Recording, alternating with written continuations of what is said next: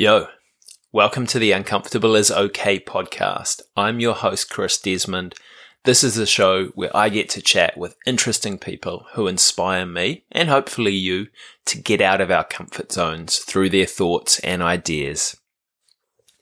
Today is a little bit special. It is episode number 50. Um, so I just want to take a little bit of a minute to have a chat about a few things before we jump into the episode. First up, a few thank yous. Thank you to everyone who's supported me uh, so far through this process. Um, it's been it's been awesome. Thanks for the messages of this of support. Thanks for the comments on the episodes, the emails, uh, the Facebook messages, the Instagram messages, even people tweeting. Um, it's been it's been incredible thank you everyone for for sharing out the episodes. It's been it's been brilliant as well. Uh, to thanks for subscribing to the podcast on your on your favorite podcast app or on iTunes and and leaving reviews for those that have done it. Uh, it's yeah been been amazing feedback and really sort of uh, motivational to kind of keep me going with this as well. And just yeah, thanks for listening to all the episodes as well. It's uh, it's pretty cool to think that people are just kind of tuning into conversations that I'm having. Um, I hope you've got as much out of it as I have. There's a couple of specific people that I want to thank as well. I want to thank my brother Jeremy Desmond for his uh, just his musical talent. Uh, when I said, "Hey, I want to make a podcast and I want, uh, I am going to need some theme music for it," he jumped at the chance to to make it, and uh, I really enjoy the the theme music to the show. I think it's I think it's awesome in it, and it encapsulates the whole sort of uncomfortable vibe of it. I want to thank Rich Fortune for his his support, but also for his IT knowledge as well, and uh, helping me out with any kind of questions that I have along the way. It's been it's been awesome too. Thanks, Rich. I want to thank my lovely wife Julia for giving me the time and the space and the support to do this. Um, if I didn't have that, uh, the podcast probably wouldn't be happening. I want to thank the people that have com- connected with me with the guests that we've had on the show as well. It's been uh, it's been awesome too. So I'm not sure where the next 50 episodes are going to go or what's going to happen in them.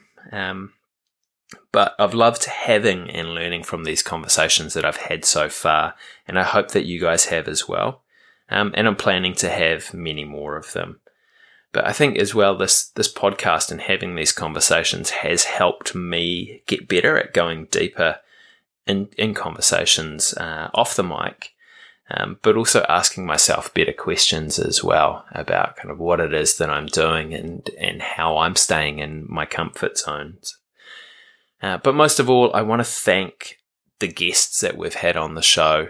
Um, without them giving up their time obviously this this show wouldn't happen, or it would be looking completely different and probably a little bit more boring with just me talking all the time. Um, and with that being said, today's guest is amazing. Um, I've got my mate Alex Asher back on the show now.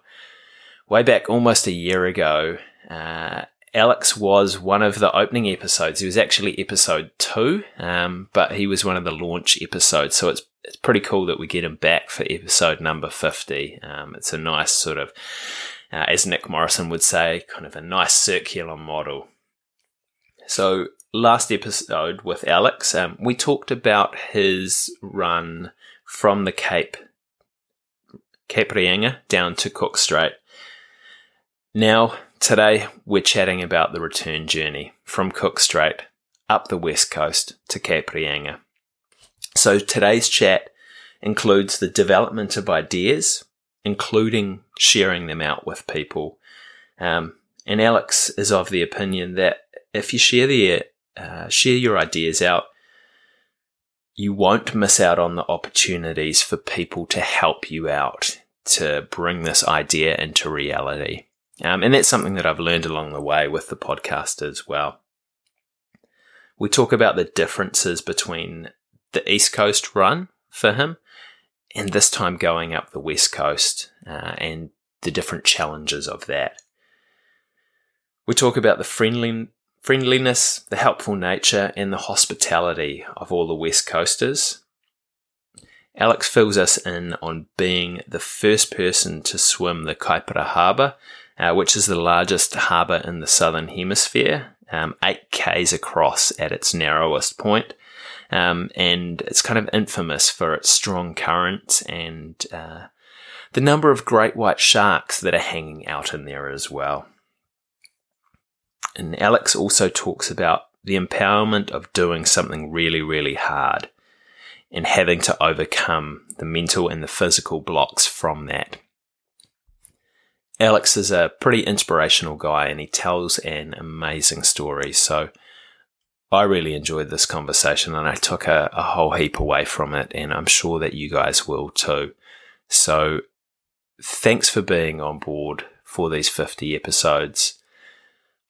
Hope you stick around for the next 50. Make sure to share this one out with your mates.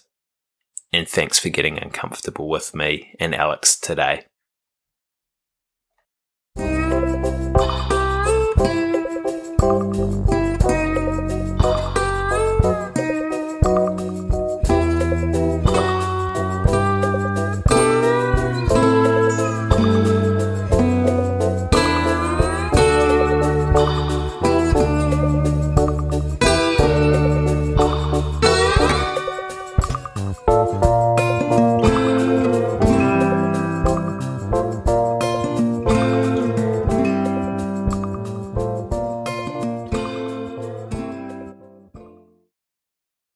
G'day, Alex. Uh, welcome back to the Uncomfortable is Okay podcast. Thanks so much for having me. It's awesome to be back. Oh yeah, mate. And I was just having a read through the notes of uh, that I'd made from our last conversation, and actually, it was a year ago tomorrow that we spoke. Oh, really? Which is yeah, yeah. It's kind of a nice, yeah, nice circular thing, and yeah, for for the people that uh, are listening to this episode and haven't listened to the first one, Alex was the second guest on the show. Um, and I think, mate, you'll probably come out as episode number fifty here as well. So, yeah, a nice, nice milestone.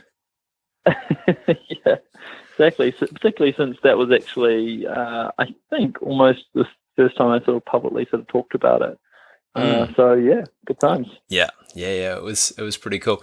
Um, so we're here today to kind of predominantly, I think, have a chat about your sort of uh, Strait to Cape um, this time. So f- your run from Wellington to Cape Reinga. Um, but for the people that haven't listened to the first episode with you, mate, or don't know you, can you kind of give us a little bit of background about Alex's story? Sure. Um, I guess that story starts almost seven or eight years ago when I was um, over in Germany at the time, and I was doing a bit of travel. And I'd come through India and spent some time in Mexico, and um, I was looking for my own, I guess, you know, unique adventure, and also just become really aware, particularly going through places like Mexico and India, just hyper aware of what you know what damage we're doing, particularly to our coastlines. Uh, when I was in Mexico, and just one of the heartbreaking things is just to see uh, what should be beautiful isolated beaches, um, but unfortunately they're, they're really covered in, in trash and plastic. And that story just keeps on getting echoed around the world, and uh, it really put me towards something that I could do. And so I sort of combined that by starting uh, this this idea of running down the entire east coast of the North Island from Cape Reinga to Wellington. And you know, I hadn't done much uh, running other than sort of being a bit of a weekend warrior here and there.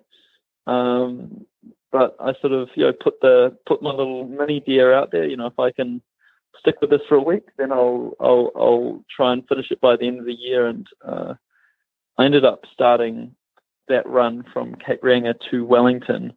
Uh, I think it was in December 2011. And over the following two months. It was 63 days. I ran 2,300 kilometers or so, including I think about 67 kilometers of swimming. Uh, just a variety of other things that sort of came out of that that journey, including you know an injury forcing me to, to swim some some large stretches of of North uh, Northland coast, and finished up in February 2012 um, with a with a great story and a great adventure behind me, and also a real amazing appreciation of of the coastline, and that's where I I'd actually run for Sustainable Coastlines then, mainly as a, a supporter. And since that time, was invited to the board uh, of Sustainable Coastlines and have been with them ever since for the last five or six years, really. And here we are after um, the Strait to Cape, which I'm sure we'll talk about. Yeah, cool. Um, and if people want more of an insight into that run and what it was like, then yeah, jump back and have a listen to the last time me and Alex spoke. Um, but mate, I mean, you'd kind of had this idea in the back of your mind for a little while that you wanted to do the return journey. So you wanted to come from Cook Strait back up the west coast of the North Island to Cape Reinga. Um, kind of when did you when did you start to see that kind of coming to fruition and thinking, hey, this is this is something that's definitely going to happen? Yeah, I last last year, probably around you know very much sort of a January time. I thought that there would actually be a time window where that would actually be possible. I knew that this was going to be another massive run and another massive commitment, but I saw that there there could be a, a window to be able to do it in this you know this summer or between 2000. Uh, I started in in January this year, so it's 2017. So yeah, I knew that it was going to take me a good long time to get prepared for this kind of adventure, and yeah, in January I sort of started thinking about it. And I, I, guess not really talking to many people about it, but just in the back of my mind, going a lot more from uh, a that'd be nice to do one day to I should do this soon, and then probably March uh, or April I did a, a bit of a mini challenge again. I, I did a, a big sort of recce trip up in Northland's west coast just to see what the terrain was like, and I think to reconnect with that passion that I had for, for both running and the coastlines. And by sort of April, I guess, which is now, uh, I was more vocal with and publicly sort of uh, telling friends and family that this was something I wanted to accomplish.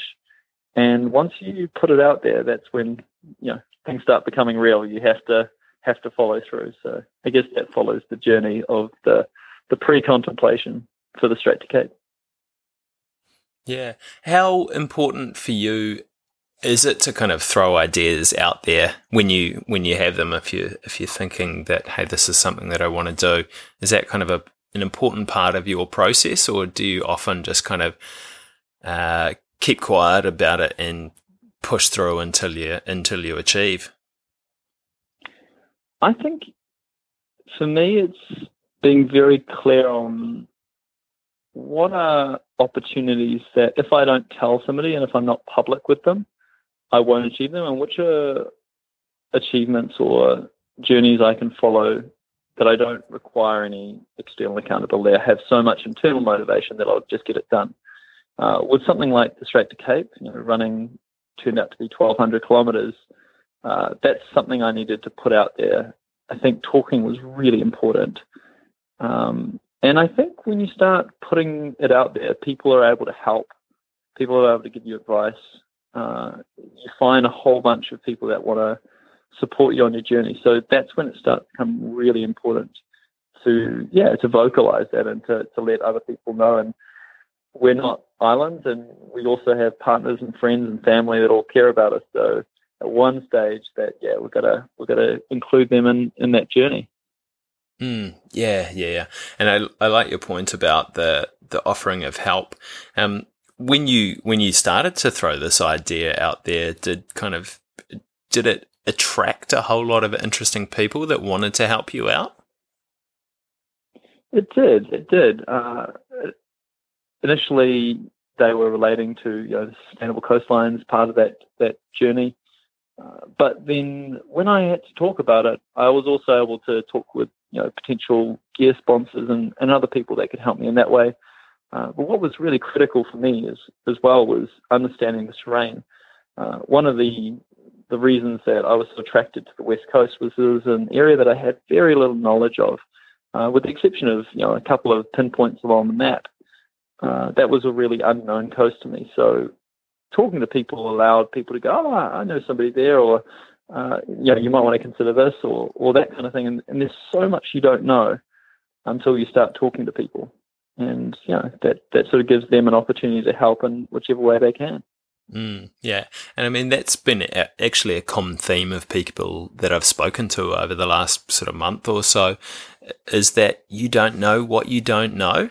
Um, and if if people can give you a heads up about it before you actually come across it, it tends to make things so much easier for you. Yeah, it really does. I mean, the Kaipara, uh, we can talk about that a little bit later, but uh, that was a classic example trying to cross a harbour that had never been crossed.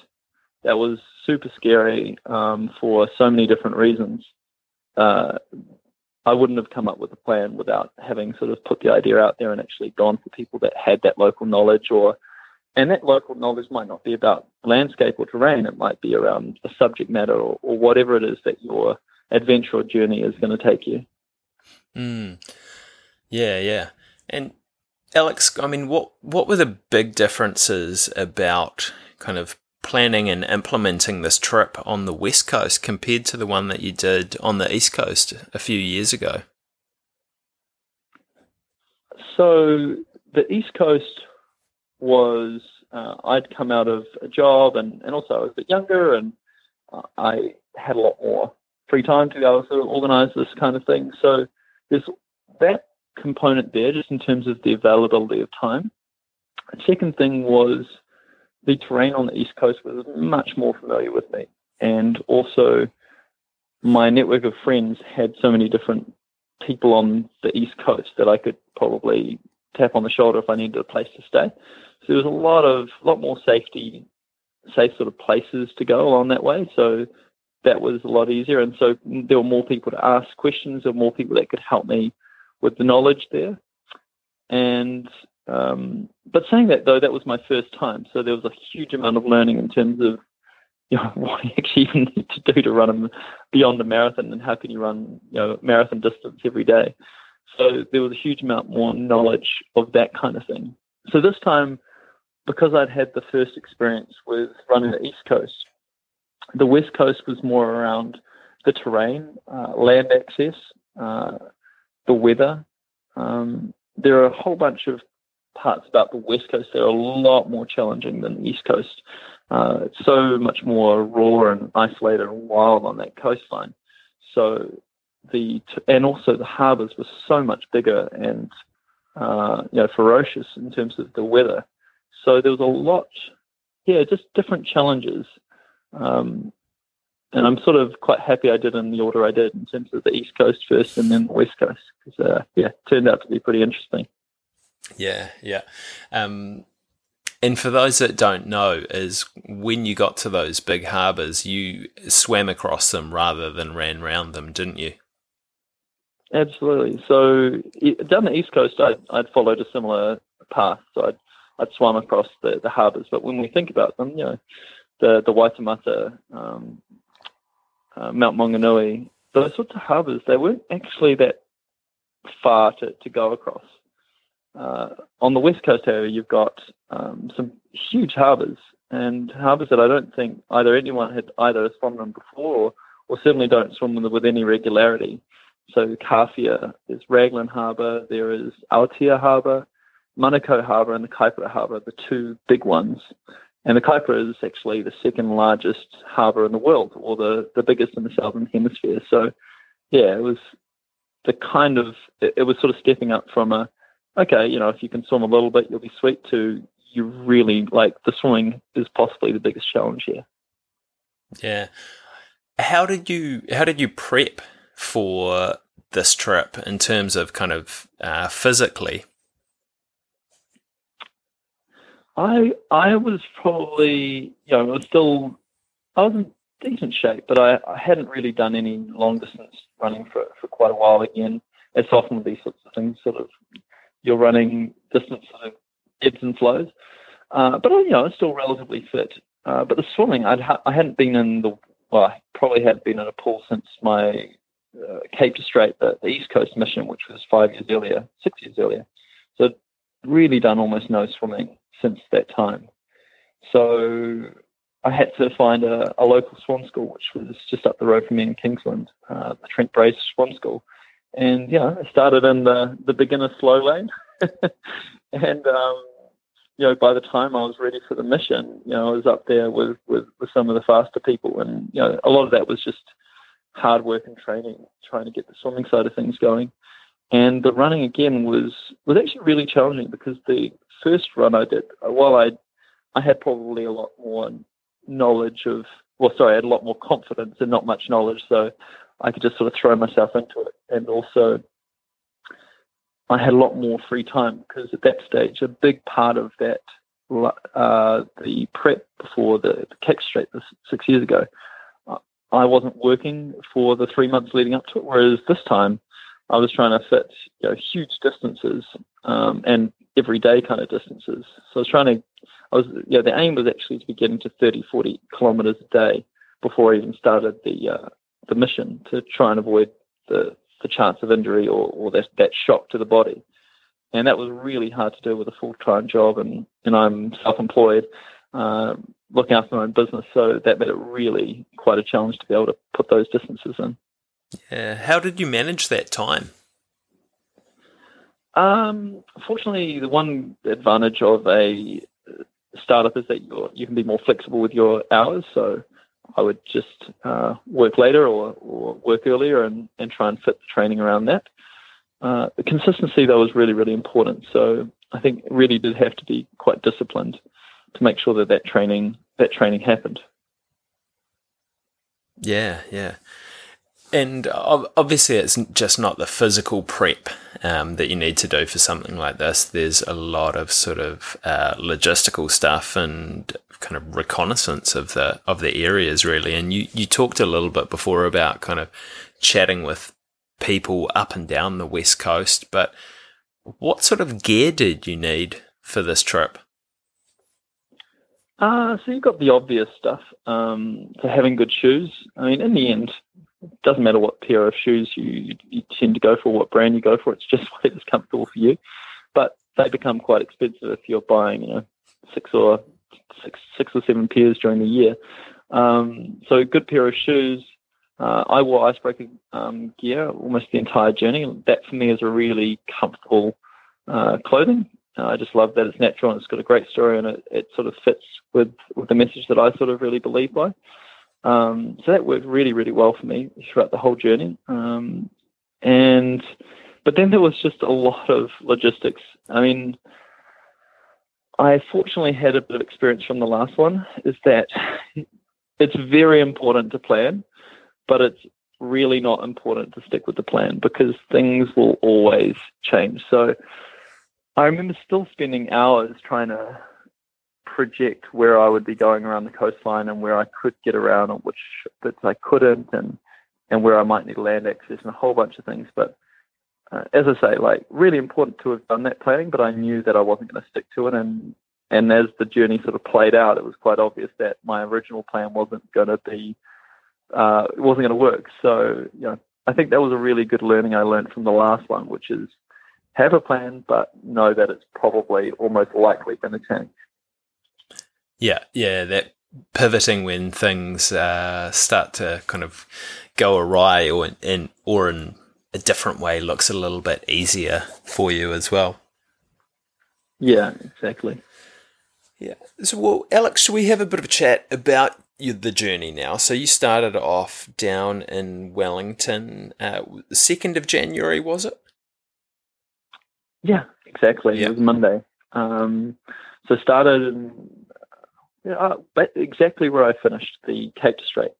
So where I finished that this, six years earlier, I started in Wahine uh, Memorial Park, and started there on, on the Monday morning and uh, ran all the way on the first day to a place called Te Kamaru Bay, which is you know, just a stunning place uh, right near the, the Makara coast. But actually, interestingly and probably fitting for the very first day of the journey, like it was incredibly um, hard hard running uh, surface because of the, the, slippery stones everywhere and the sand and and the rocky terrain. But also, um, Te Kamaru Bay is, is like it's sort of like a hook um, that sort of juts out of the out of the bottom of the North Island, and it's quite clear that most of the plastic in that area seems to sort of filter or, or get stuck in that hook of, of land. So the actual while the place itself is very stunning, it's it's got probably more plastic per per, per centimeter of beach I've ever seen. So it's pretty interesting. Yeah, and I mean that's that's probably something that as New Zealanders we're not that aware of. I mean, you hear about these stories of places overseas that are just kind of covered in, in plastic, but I mean, if you look closely enough, some of our beaches are as well. Yeah, I, I think it's getting to a stage which is slightly sad, is that you don't even have to look that hard. I mean, there are fortunately there are a lot of really good people um, in in places that are you know are quite populous, so that you know people are picking stuff off the beach all the time, and, and it gives that illusion that we don't have much plastic on our beaches. But uh, yeah, I can talk about it further. But you know, Northland, for example, yeah, it's it's not looking good. I mean, there's not a lot of people up there, and, and the beaches are starting to clog up with, with plastic and, and rubbish. It's it's quite it's super sad. Um, and you see that there's all these little hotbeds around um, our coastline. So I think it's something we need to be very very careful about being complacent with because we have exactly the same risks of becoming overrun by plastic that a lot of other countries do. Mm. Do you want to do you want to have a little bit more of a chat about that actually, since we've got onto that topic about kind of um, obviously you did this run for uh, did this run for sustainable coastlines to kind of just raise awareness wasn't it, about some of the issues that are going on at the moment? Yeah, so I think for me it was really important to tap into a, a cause that I really believe in. Um, I believe in not just the cause as well, but the people that were really running that. So the team of Sustainable Coastlines, just such great people, and they're just so effective at what they do. Um, but one of the things I think is really, um, yeah, I think misunderstood as well is our coastlines are a big reflection of how society is, is working. And while plastic is one side of that, um, one of the areas that I actually was, was also very, very interested in was our waterways and what an impact um, the way that we're, we're using our land and, and the way that we're, we're treating our, our local environment also in the cities. You know, it is, does have a massive impact on our waterways, and those waterways almost, you know, most of them end up in, in the sea. So, for me, I've got a, a, very strong connection with the coast because you know I spend so much time there, and, and it's just such a precious part of New Zealand. And obviously, we're a coastal nation, so it's it's really important that we look after it.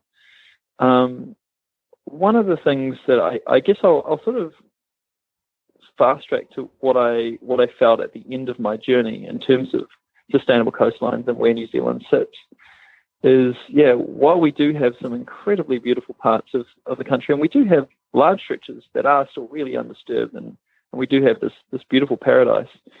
Uh, certainly, around almost all of our urban centres, our waterways are a bit of a, a disaster. Um, whether it be just the the pollution that's getting into our waterways, but also the amount of plastic that they just somehow accumulate inside is, is really sad. And, and all of those, all of that junk gets thrown out into the ocean and then comes back onto our onto our shores. Um, and while you've got you know places like you know even the Wanganui River and Manawatu River, which has pollution problems. Uh, Northland was yeah it was quite startling how much rubbish is actually washing up on our beaches, and I think just being I think a lot more aware of the currents that are have a big impact on the rubbish that uh, ends up accumulating on our shores and one of the things that I, I felt really strongly at the end of that, and was so inspired as well by the local people who were by almost without exception, just super devoted to to the coastline and keeping it the paradise that, that it should be. But was looking at how we can be more innovative and work with local communities to incentivize people, you know, really good people, to still continue picking up trash from from the beach, even if it's not theirs. Um, and so one of the things that came out of doing both the, the raising awareness and, and fundraising was that we want to be creating a, a pilot where uh, we can actually create sustainable coastlines artwork from the rubbish picked up off the beaches. So one of the things we want to pilot is is whether we can find a more exciting way and a more motivating way to keep people cleaning up our coastline and and really looking after it from a local point of view. So yeah, that was one of the the big outcomes. There was that money. Uh, I think I raised probably over, over six grand can go towards something that's a, a bit more innovative and, and trying to get those local communities in a sustainable way to be able to keep picking up rubbish on the beach, but actually create some meaningful artwork that I think conveys the message that hey, look, you know, we're a country um, of coastlines and we're a country that, that cares about our environment in a really deep way. Mm, yeah, that's that's very cool. That's that's pretty fascinating. Um, is that that's kind of started since the uh, since you finished your run, or is that just kind of still in the planning? Probably more of a summer a summer initiative. Uh, we're getting close to winter now, but you know it's going to be about getting uh, in touch with some of these local communities. I mean, fortunately, I just had you know I, I can talk about the, the hospitality West Coasters all day because they were just such an amazing group of people that I met along the way. But I, you know, I made a lot of connections along that coastline and really hope that uh, sustainable coastlines can work with some of these communities and, and find some some templates that can work not just in New Zealand but but become a real example for uh, getting local uh, communities backing and supporting the, these cleanup initiatives and, and doing it in a really sustainable, fun way. Awesome. Alex, I'm gonna I'm gonna shift it a little bit actually, and, kind of touch on a topic that you just talked about there. Uh, was the hospitality of the people? You met some uh, some interesting people on your journey up the coast. Yeah, it was just so good. I think one of the just keeping in mind your, your audience as well. I think one of the messages that I would love to continue to share is um, it wasn't just that they were amazing people, but I think knowing your audience and knowing that they might be wanting to maybe embark on their own journey is that when you start something that other people can get behind and other people can think is extraordinary, you're giving them an opportunity to be their best self. And throughout the whole West Coast, just felt everybody that I met was just their best self, and they just provided any kind of help that that that I needed. And I think it was just such a humbling thing to be able to see, you know, just these these people that I'd sometimes only met for you know ten seconds, you know, open their homes up, find me boats to cross you know treacherous harbours, um, let me stay overnight in, in their back in their backyard, or, or let me in for a, for a cup of tea. I mean, just every place I went went across, um, I met great people with incredibly strong values, and um, they really, I think they, they they had they saw an opportunity to to to be generous and to be hospitable, and and I just will always feel incredibly grateful to have had that experience. Cool. Was that a consistent theme up the whole of the coast? Yeah, absolutely. Absolutely.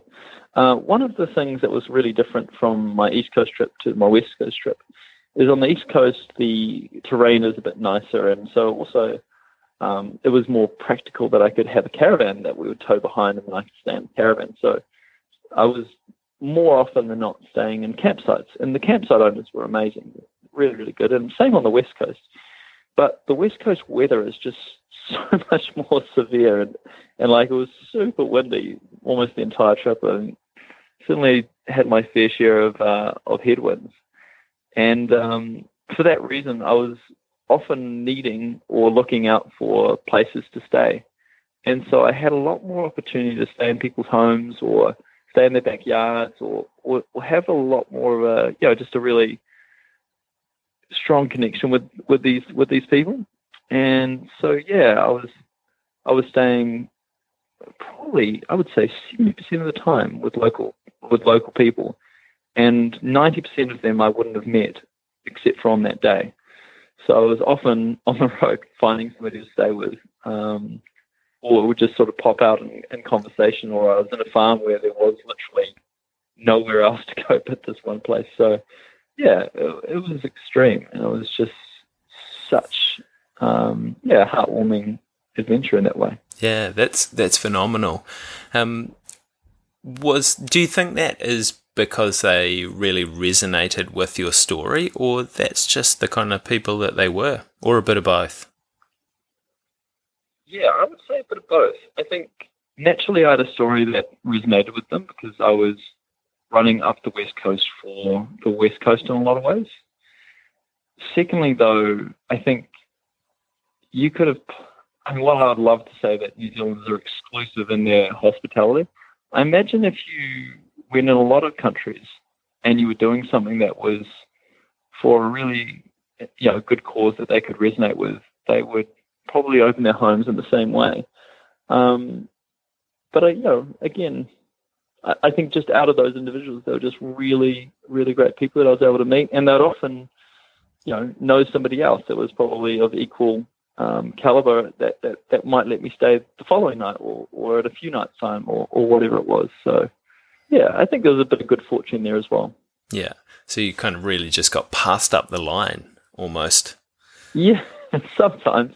But I mean there were just so many occasions where it was literally I was on the I was running on the beach during the day and, and somebody would be like, Oh my god, that's really I really love what you're up to and you know, if you want a place to stay, you know, you're welcome welcome to pitch ten or I mean I can tell you a number of different adventures. You know, one was being in a farm. Uh, you know, there was a farmer, and we were able to stay in in one of the most beautiful parts of I'd say the west coast, um, just outside their little A-frame um, holiday home in Nukuhakari Bay.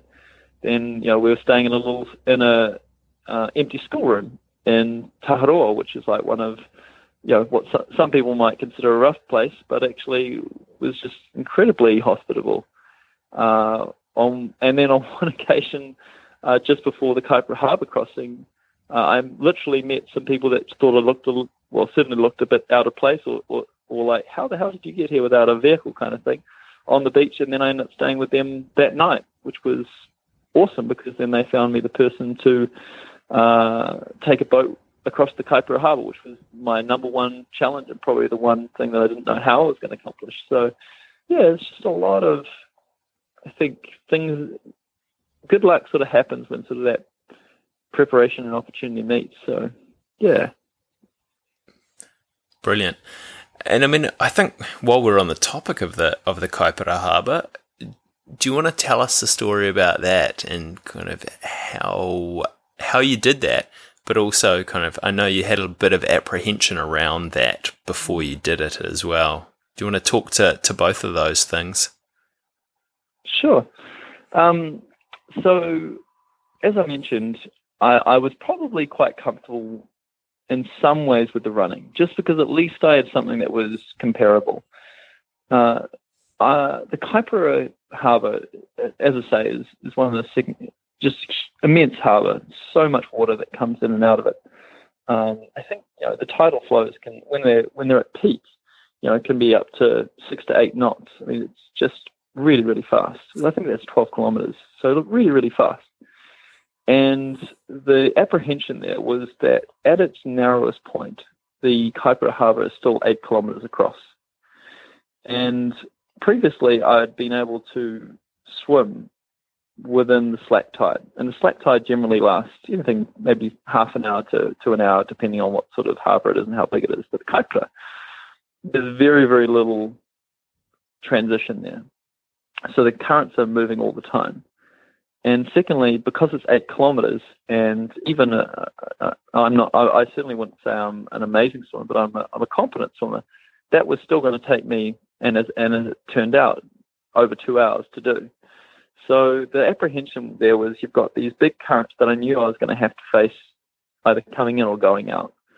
Um, I was crossing a harbour that was renowned for its basically it's, it's great white sharks, which are incredibly amazing creatures, but you can't help but not have that instinctual fear uh, if you've watched Jaws at any one stage as a as a, as a kid. Um, and then you've got the the logistical aspect of that, which is you can't do that uh, by yourself without a, a support boat. Uh, it's too far, and also very even if it wasn't risky for you, even if I thought that I could do it, uh, if anything went wrong, then I'd be jeopardizing other people's lives. If uh, you know there had to be sort of some kind of rescue there.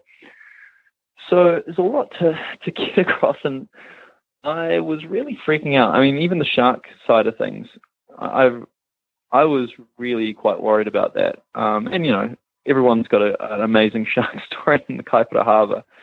So for the probably that was on my mind even from the get go was how am I going to cross this incredible bit of water? And the first way is, is starting to talk to people. So I tried to talk to the Coast Guard and, and various people. And initially, I thought I was going to have to take two days to cross that harbour, um, it into two sections. But even that was going to be really hard. Ended up finding, coming up with a strategy that I was going to uh, by talking with one of the, the local sort of fishermen, that I was going to try and go with the outgoing tide, at least capture the out a little bit of the outgoing tide, uh, use a bit of the slack tide, and then come in with the incoming tide. But I had to get that just right because, as you can imagine, if you got 12, you know, if the if the tide's just motoring through, you could be on the bar quite quickly if you don't time it right. But if you time it too late as well, you could end up right in the center of the harbor and, and no way of getting to the, the particular point that I want. So there's just a lot of different things that had to go just right to be able to get across. And so anyway, I obviously planned for the swimming component, and I tried to talk with um, with people about sharks. For example, Riley Elliott, who's one of the the real leading experts in, in sharks and shark behaviour in New Zealand. Young guy, super good guy, and um, I think talking with him really calmed my nerves about the shark component. I think just being aware of, you know, sharks aren't just cruising around just waiting for, for people to gobble up. Like they almost exclusively only attack if there's some sort of mis- misidentification or, um, or basically all of their check boxes are, are working in terms of, you know, you're in a place of, you know, there might be, you know, if there were lots of seals around, like that's probably not a good place to go swimming. And and um, and likewise, you know, the the tides and and whether it's sunset or, or dawn, like those things, you know, can increase the risk factor depending on where you are. So I had to kind of get a lot more knowledge about that, and with that knowledge came a lot more confidence that I was going to not have a problem with that. And uh, then on top of that, I had to find somebody with a boat to cross. Um, and one of my best mates, uh, he was in surf lifesaving, and he, he had a boat and, and we were we were good to go. I was really excited about having and just really stoked that he was going to be in the water with me to make sure that I got across. And the day before, I'd actually run all the way up from Muriwai Beach up, the up the coast. I think it was about 60 kilometers, 65 kilometers that day. So I was completely exhausted, and I'd sort of got lost at the end. So it'd sort of been a very long day, and it was turning on sunset. And uh, my phone goes, and it's Craig, and he's like, mate, I've done everything I can, but my boat's basically blown up. I can't take my boat. I've asked everyone I know. It's coming up to Auckland anniversary, and there's no one else I know that's got a boat, so I don't know what to do. And we didn't even have a place to stay that night. And I was trying to figure out how the following day, so it was going to be on the Saturday, how I was going to find somebody that had a boat and was prepared to take it on Kaipara and prepared to be to go across and know enough about the terrain that they weren't going to be you know in jeopardy themselves. And you know, I could have been at a really low point, but uh, I, I felt really just empowered to try and problem solve my way out of this. So I remember that I'd met some really lovely people on the beach earlier that day, and so I rang them up and uh, certainly wasn't trying to ask for a boat, but but did me, did kind of figure that you know locals were probably no locals, and they let me stay the night. So we were so stoked they actually you know set me up for the night. And I did ask them if they knew of anyone that, that might have a boat, and they, they kind of mentioned that they might have a connection with the local Coast Guard. And um, by the morning, so this is, you know, this started at 8, 8 p.m. Uh, by 10 a.m. on the Saturday, uh, they connected me with the, the local Coast Guard guy uh, who was a, a, friend of theirs who also had a boat that they, he could launch from, from the inside of the Kaipara. And I never met him, never spoke to him. And he was like, "Yeah, it sounds like a, a crazy adventure. I have no idea how you're going to do it, um, but I'll I'll support you." And so Craig jumped in the boat with him, and and that was my support crew. Um, and so when I got in the water, uh, I was obviously pretty apprehensive because of the distance, uh, but also the tide was actually starting to slow, and I'd expected it to keep on going out a little bit longer. So I actually had to go and get in the water uh, a bit earlier with the because the worry was that I was not going to be able to get on the right tide and actually get pushed back into the inside of the harbour.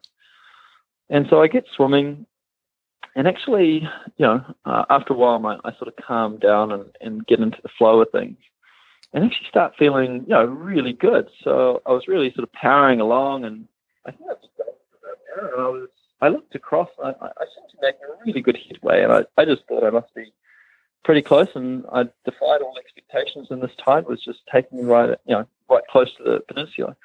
Um, and so I looked up at my friend Craig and, and, sort of yelled at him, you know, like, oh, how's it going? You know, how far have I got to go? He's like, oh, mate, you're going awesome. Um, you know, I was feeling pretty tired at the stage. Like, oh, no, you're going really, really well, mate. You're halfway. I, I couldn't believe it. You know, like I was, I was probably about 70% done and yet I was only maybe half half the distance across. And so it was quite hard really to, to kind of swallow that and then put the head back down in the water and, and keep on powering across. Um, I mean, still in that in the back of my mind, like while I say I was feeling confident that you know I wasn't going to be um, shark food. Yeah, it was still in the back of my mind, so I didn't I didn't stop at all. Like I think even when I was talking to Craig, I was hardly trying to wait. I was trying to keep moving across. And um, I remember at one stage I was looking at Craig because you know the boat was probably you know 50 meters away at, at, most of the time, and I just didn't seem to be getting anywhere. You know, I, I he told me I was halfway, and I kept on swimming, but I just I just wasn't. I couldn't see that I was getting any closer, and I kept on going. Just had to literally just keep on going with no real visibility on if I was getting any closer or, or what was happening. And eventually, after two hours of slogging across, I um, I managed to just hit the Pouto Peninsula, which is the north head of, of the Kaipara. And uh, I was completely exhausted. Um, and and actually, I, I, I, was wearing a shark shield, which is like a little electric sort of leash that sort of attaches the back of your heel. And I was getting shocked um, by that as I sort of was standing on the leash. And anyway, it was a bit of a disaster. But eventually, when I sort of came to a little bit and was able to to get my breath back and and talk with Craig about how the adventure had sort of transpired, he was like, you know, you, you really did do really well for that first, you know, that first hour. But then it turned out that I was actually basically just trapped in the tide. I wasn't actually moving at all for an for basically half an hour. I hardly moved at all. I just kept my place in the harbour um, as I sort of slogged on, and then eventually, when that tide really turned, it just sort of shot me out. And I only probably just got to the Pouto Peninsula before, yeah, I would have been probably a lot further in the harbour, which would have been harder again. So that's how the, how, yeah, and actually, uh, it turns out that I, I became the first person um, to to swim the Kaipara Harbour that I believe anyone's done. So it was a pretty amazing time. It's a pretty awesome achievement, mate. Um, what was going through your head when you were stuck out there and you didn't fit, seem to be going anywhere? I think for me was important to not worry about it. I think for me, and I, I had the, had the same strategy with running as well. Um, at the end of my journey, I actually ran 100k, and I had a similar kind of experience. But it's just about keeping on going and not being worried about progress and just focusing on the process And what I mean by that is I just need to keep my arms going. As long as my arms are going, then I wasn't moving backwards, and eventually I must be going forward. So at least that's how it seemed to work in my head. So I just focused on one stroke after the other. I didn't think about or worry about if I was moving forward. I just had to have that faith that eventually, if I didn't quit, the only way you know I, I would make it, and, and that's and that's what, what turned out to happen. Cool. And what what went through your head when you hit the hit the peninsula, and you had your foot on the sand? Yeah, it's it was. I mean, it was the hardest thing I think I've done in recent memory, which was, yeah, pretty overwhelming, but just an incredible sensation as well. I think, um, yeah, for the six years between the, the first run and, and finishing this one, there just hadn't been occasions where I was to, to the point where I just really didn't know if I was going to make it. And there was a lot of that during that during that swim was, am I going to make it? And even before that, you know, am I going to make it? So it was overwhelming, and it just felt really empowering to have done something really, really hard and overcome all of those mental blocks, not just the, the physical ones, um, and to, to accomplish something that really connected with me and I felt feel really proud, proud about. Yeah, that's incredible, man. Um, Alex, I, I want to quickly just touch on your finish as well. So you ran 100k non-stop and to finish at Cape Reinga. Can you kind of give us a, a, a quick rundown on that? Sure. Um, I wanted to finish.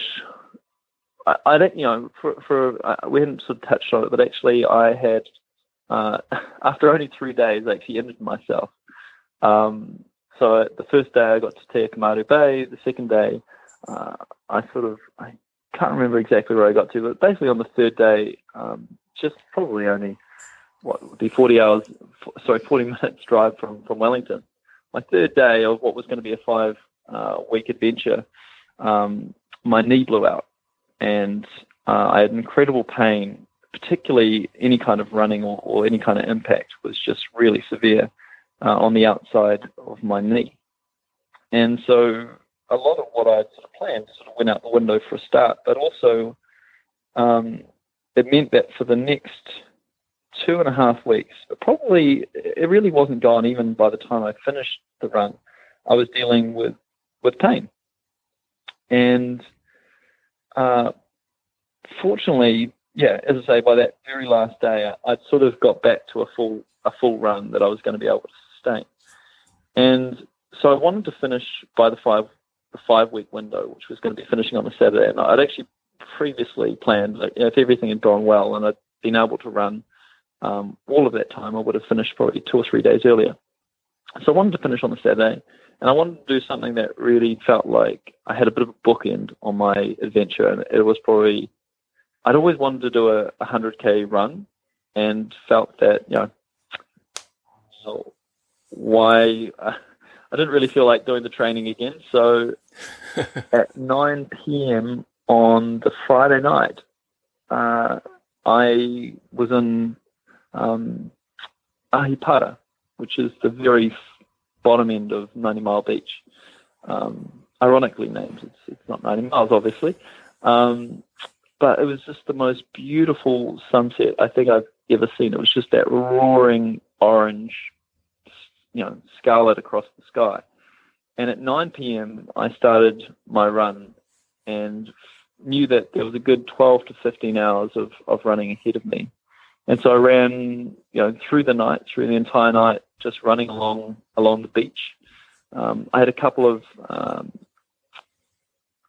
little rest points where I was able to, to get get some extra food and get some extra water and fill up on supply, uh, supplies. But basically, I ran through the whole night, and um, I remember the first, you know, 35, 40 kilometers was, you know, was quite, you know, it wasn't actually too bad, but it's pretty hard when you've done, you know, effectively a marathon distance and still know that you've got another 60 kilometers to do.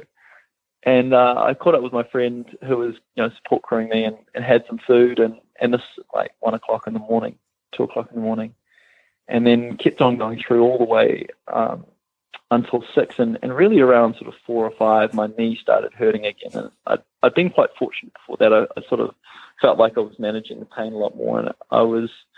By the time I actually saw my friend again at about eight o'clock, I was hardly running. I was probably more like limping or, or waddling along.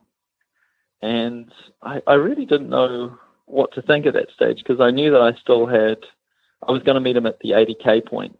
And before that, you know, probably 70, 70, 75 kilometers, I was done. You know, I, I was hardly being able to run at all. The pain was certainly coming back. And I couldn't see how I was going to do an extra 25k. And I saw my friend, and he sort of came out like in a mirage. And at this stage, I was going so slow that I think he had, he was meant to meet me a little bit later, but it sort of decided to drive up the beach to see if he could he could spot me. And by the time I saw him, he was he was pretty concerned about me because I was yeah I didn't look good at all. I, I hadn't even obviously I hadn't slept the entire night, and I managed to get some food and get some some water. And and it sort of struck me though. I kind of realized that I only had 20k to go, and it's funny, you know. Uh, psychology works that it's all about the relative measure rather than how many kilometers you actually have to do. So the idea of only doing 20% more, that seemed achievable. And it sort of was weird. It's just like my whole body and my brain just sort of switched into this you're only 20 kilometers away. You have to just keep going. And I went from that hobble and that limp um, and really found my stride again. And and it was brutal. Like that last 20 kilometers went straight from like a beach to like a, a very a very hilly, very steep um, headland before uh, hitting the, the lighthouse. And and while that was still super hard, and I was still really pushing myself, just that knowledge that I only had, you know, 20 kilometers, and 15 kilometers, and 12 kilometers, and 8 kilometers, and 5 kilometers, and then finally there's that last massive hill up to the lighthouse, which I could see ahead. And you just go to that place where you just want to get it done and you just keep, again, that sort of that same sort of experience I felt with the Kaipara, just focusing on each step and, and making it my way up the hill and, and eventually seeing that, that lighthouse and eventually being able to place my hand on the, the very lighthouse I'd left seven years ago when I left for the Cape Strait on the, the East Coast run, and and finished with my family and, and friends, and and that was yeah, it was pretty amazing, amazing experience. Yeah, yeah. How did you how did you feel when you touched the the lighthouse? There was a sense of closure. I think there was a real sense of certainly relief, um, but closure and and pride. And, but I think just feeling that it was finished was a pretty amazing event because, particularly doing something that takes you five weeks, that sense of having to push forward like every day, every day was was another massive challenge for those for those you know I think 35 days. It was yeah, it just it just was again a sense of sort of that overwhelming uh, sense of both pride and relief, Like. Awesome.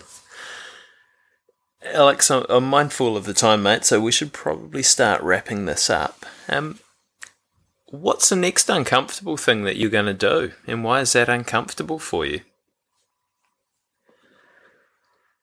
I um, and sort of seeing this as a little bit of irony in this. Um, at the end of my East Coast run, I was my my my goal was the next adventure was the startup, and was going to be a, a company that I started, and, and, that was super uncomfortable for me. Um, and again, was sort of uh, this is now six years on. Uh, I've actually joined forces with a, a, really good friend of mine from um, an entrepreneurship program that I did a couple of years ago, and sort of um, combined forces with me. Um, I've got sort of you know, different skills to him. He's a he's a technologist, and we've got um, a business called LearnCube, which uh, enables language schools to be able to teach more students online and, and really you know, have a have a much more global um, yeah reach with live virtual classes. So that's really exciting, but incredibly uncomfortable again. So starting any business is, is very hard. It's fraught with risk. There's um, huge personal challenges with it, um, a lot of unknowns.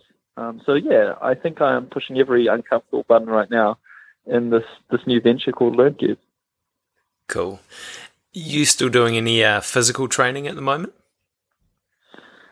Uh, yes and no. I I think with with obvious um, an obvious point there is I probably needed a bit of a break.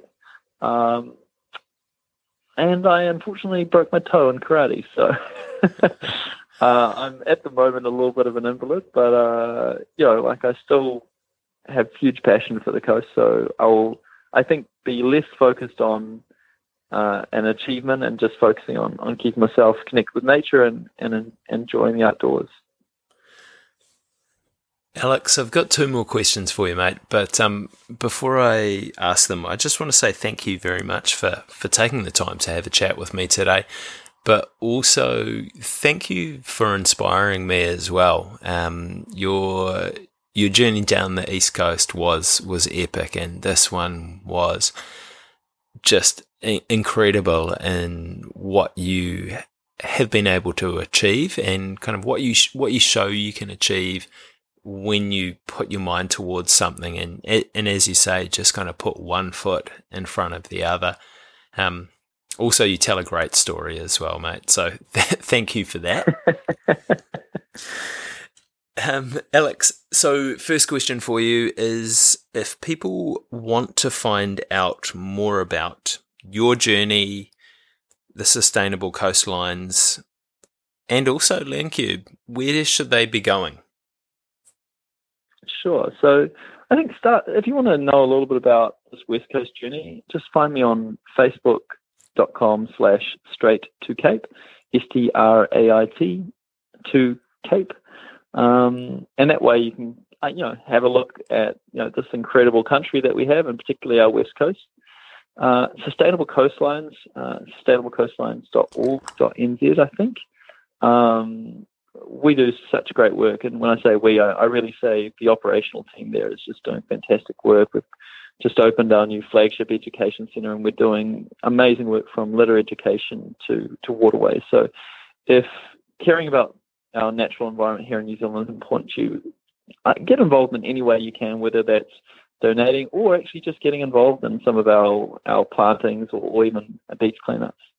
And then finally, you know, with LearnCube, I mean, this is going to be an incredible journey for me as well. And I think we've got a real opportunity to not just um, help education around the world, uh, but also even in New Zealand, I would love to see LearnCube be used to particularly help our uh, refugees and, and, and new migrants when they come into our country and, and really equipping them with the language skills they need to thrive. Uh, so you can find me on uh, that's at learncube.com and you can find me on LinkedIn or or through my Facebook page. So look forward to meeting you. Brilliant. Now, Alex, before we finish off, do you have any advice or life lessons or interesting facts to leave us with today? Sure. I think one of my main messages would be to to plan to put put effort into plan, but not be worried about the plan. Uh, I think one of the things that I really learned was opportunities sort of come wherever they may. So you can't be too rigid about what you want to do, and you have to allow yourself to be flexible and find those opportunities. And and actually, maybe the message is this: is that you want to you want to keep enough flexibility and enough enough of a gap in your plans to allow opportunity to creep in. That was my experience throughout the journey was leaving those opportunities for amazing people to let me into their homes um, or, or, support me in some way, like leaving that little bit of space for spontaneity and, and for adventure and, and for just surprises to happen. So, yeah, that would be one of the more unique and, and meaningful messages that I'd like to share. Alex, thank you so much for getting uncomfortable with me today. Awesome. Thanks, mate. Really good to catch up. There you have it, guys. There's a conversation with Alex. Uh, I really enjoyed that one and took a whole heap out of it. And I think, I mean, some of the stuff was his point that good luck happens when preparation meets opportunity. Um, so having a flat, uh, having a plan, but also being flexible enough to allow opportunities to arise within that plan, uh, not being so rigid that you miss out on, on doing cool stuff.